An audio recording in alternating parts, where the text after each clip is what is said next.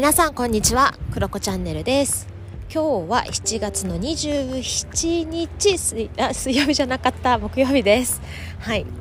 えー、皆様いかがお過ごしでしょうか？えー、ここ数日はですね、私はワークショップ日和となっております。まワークショップばっかりやってますね。はい。やって、やってたり参加したりって感じですね。でね、昨日はニューヨークから来てくださっているポジティブペアレンティングコーチで、えー、元女優さんのですね、小沢ひとみさんを、えー、お迎えして、ポジティブ心理学から見る強みの講座をしていただいて、で、私ね、後半のファシリテーターを務めさせていただいて、えー、最近ね、私が主育主育と言っているんですけれども、自己探求ワークショップのめちゃめちゃショートバージョンをね、ちょっとだけ、えやらせていただきました。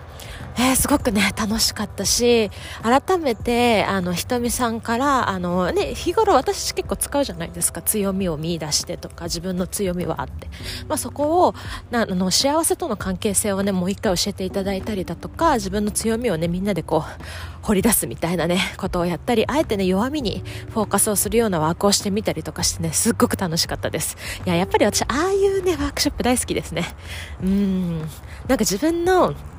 変化とか成長とかね、なんかそういったものを感じられたり、あとね、誰かの強みとかそういうのを聞くのはめっちゃ好きなんですよね、多分私。なので、なんかワクワクしてね、ポカポカして帰りました。はい。後半のね、ワークショップでも、あの、私が担当したね、ファシリテーターした、えー、パートでもですね、皆さんのお話を聞くと、あなんか本当に皆さんが好きなところで好きなことをして、好きな人と生きている人生っていうものがもうなんかこういつか叶うんじゃなくても今日からスタートしているなっていう感覚をね毎度なんですけれども感じたし参加者の方からねこう出る自分を信じて大丈夫だよっていうね言葉とかねそういったものにね改めてなんかね励まされるんですよ。なんかねこういう言葉って本当によくこう言われる話 自分を信じて大丈夫だよとかね、うん、なんかこう やっていれば大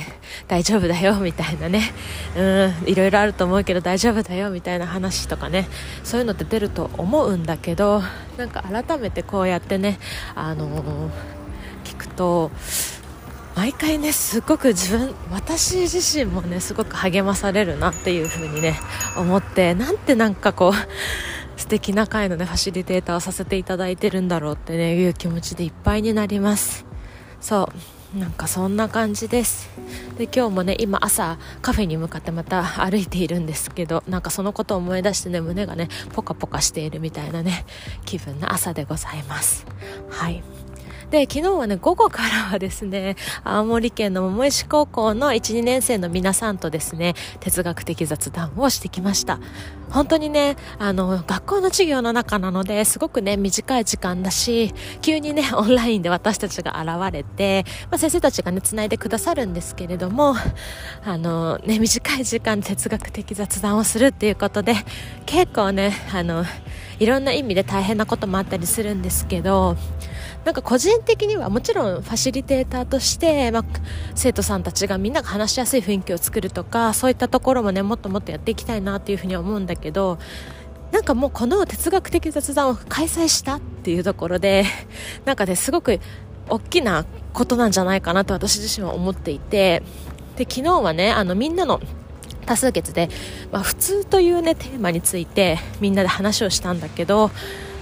なんかねその普通という単語に対してクエスチョンマークがつけられた。普通？みたいな。普通ね？みたいな感じで、えー、皆さんのねこう頭にそして私たち大人の頭にこうクエスチョンがくっついたっていうことだけで実はね本当に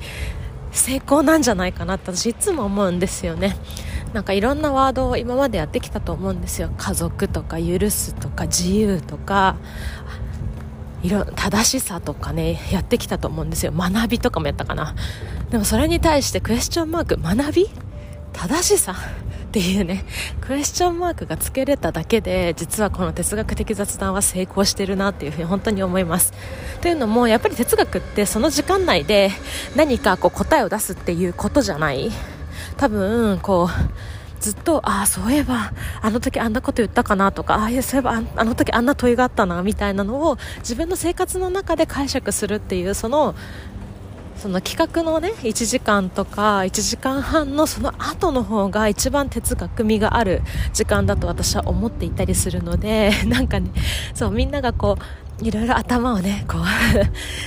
使ってね心を使っていろんな問いを出してくれたり考えてくれる姿を見ながらちょっと私はニヤニヤしちゃいましたね。うんありがとうっていうね 一緒に考えてくれてありがとうっていうね気持ちでいっぱいになりました。はい。でもなんかあの先生からの感想でやっぱり哲学ルームって なんかこう先生も子供もね同じ立場になるというかえ普通かえなんだろうなみたいに一緒に考えるっていうところがやっぱ面白いですねみたいなことをねあの言ってくださっていて本当にねやってよかったなというふうに思っています。はい、まあ、これからねなんか学校とかでねやりやすいスタイルってどういう形なんだろうっていうのをねもっともっと私自身もこう探求していきたいなっていうふうに本当に昨日思いました。はい。頑張っていきます。ということでもしこれ聞いてくださっている方の中でなんか教育関係の方とかいらっしゃったらですねあのぜひ哲学的雑談ルームも相談していただけたらですね何か一緒にできるんじゃないかななんていうふうに思っています。よろしくお願いします。はい。で今日はですね 今日はお昼ぐらいからですね、えー、我が家の近くの湖で、えー、ひとみさんひとみさんねあの元式のね、えー、ミュージカル女優さんだったりするんですけれども、えそんなひとみさんのね、えー、歌のねワークショップがあるんですね。はいとキャンプん？何？何？えっとキャンプじゃなくてなんだっけ？えっとキャンプじゃなくてなんだっけ？ピクニック。そうピクニックとね一緒にできるということでそちらにも行ってこようかなというふうに思っております。はい。そんな感じの朝です。ちょっとねその前に私はババッとねちょっと事務作業とかやろうかなというふうに思っています。ということで今日もきっといい一日になるな。はい。そんな感じで珍しくね、はい、社交的な、えー、日々がね続いていますけれども。はい楽しんで引き続き楽しんでいこうと思います。ということで今日は以上です。バイバイ。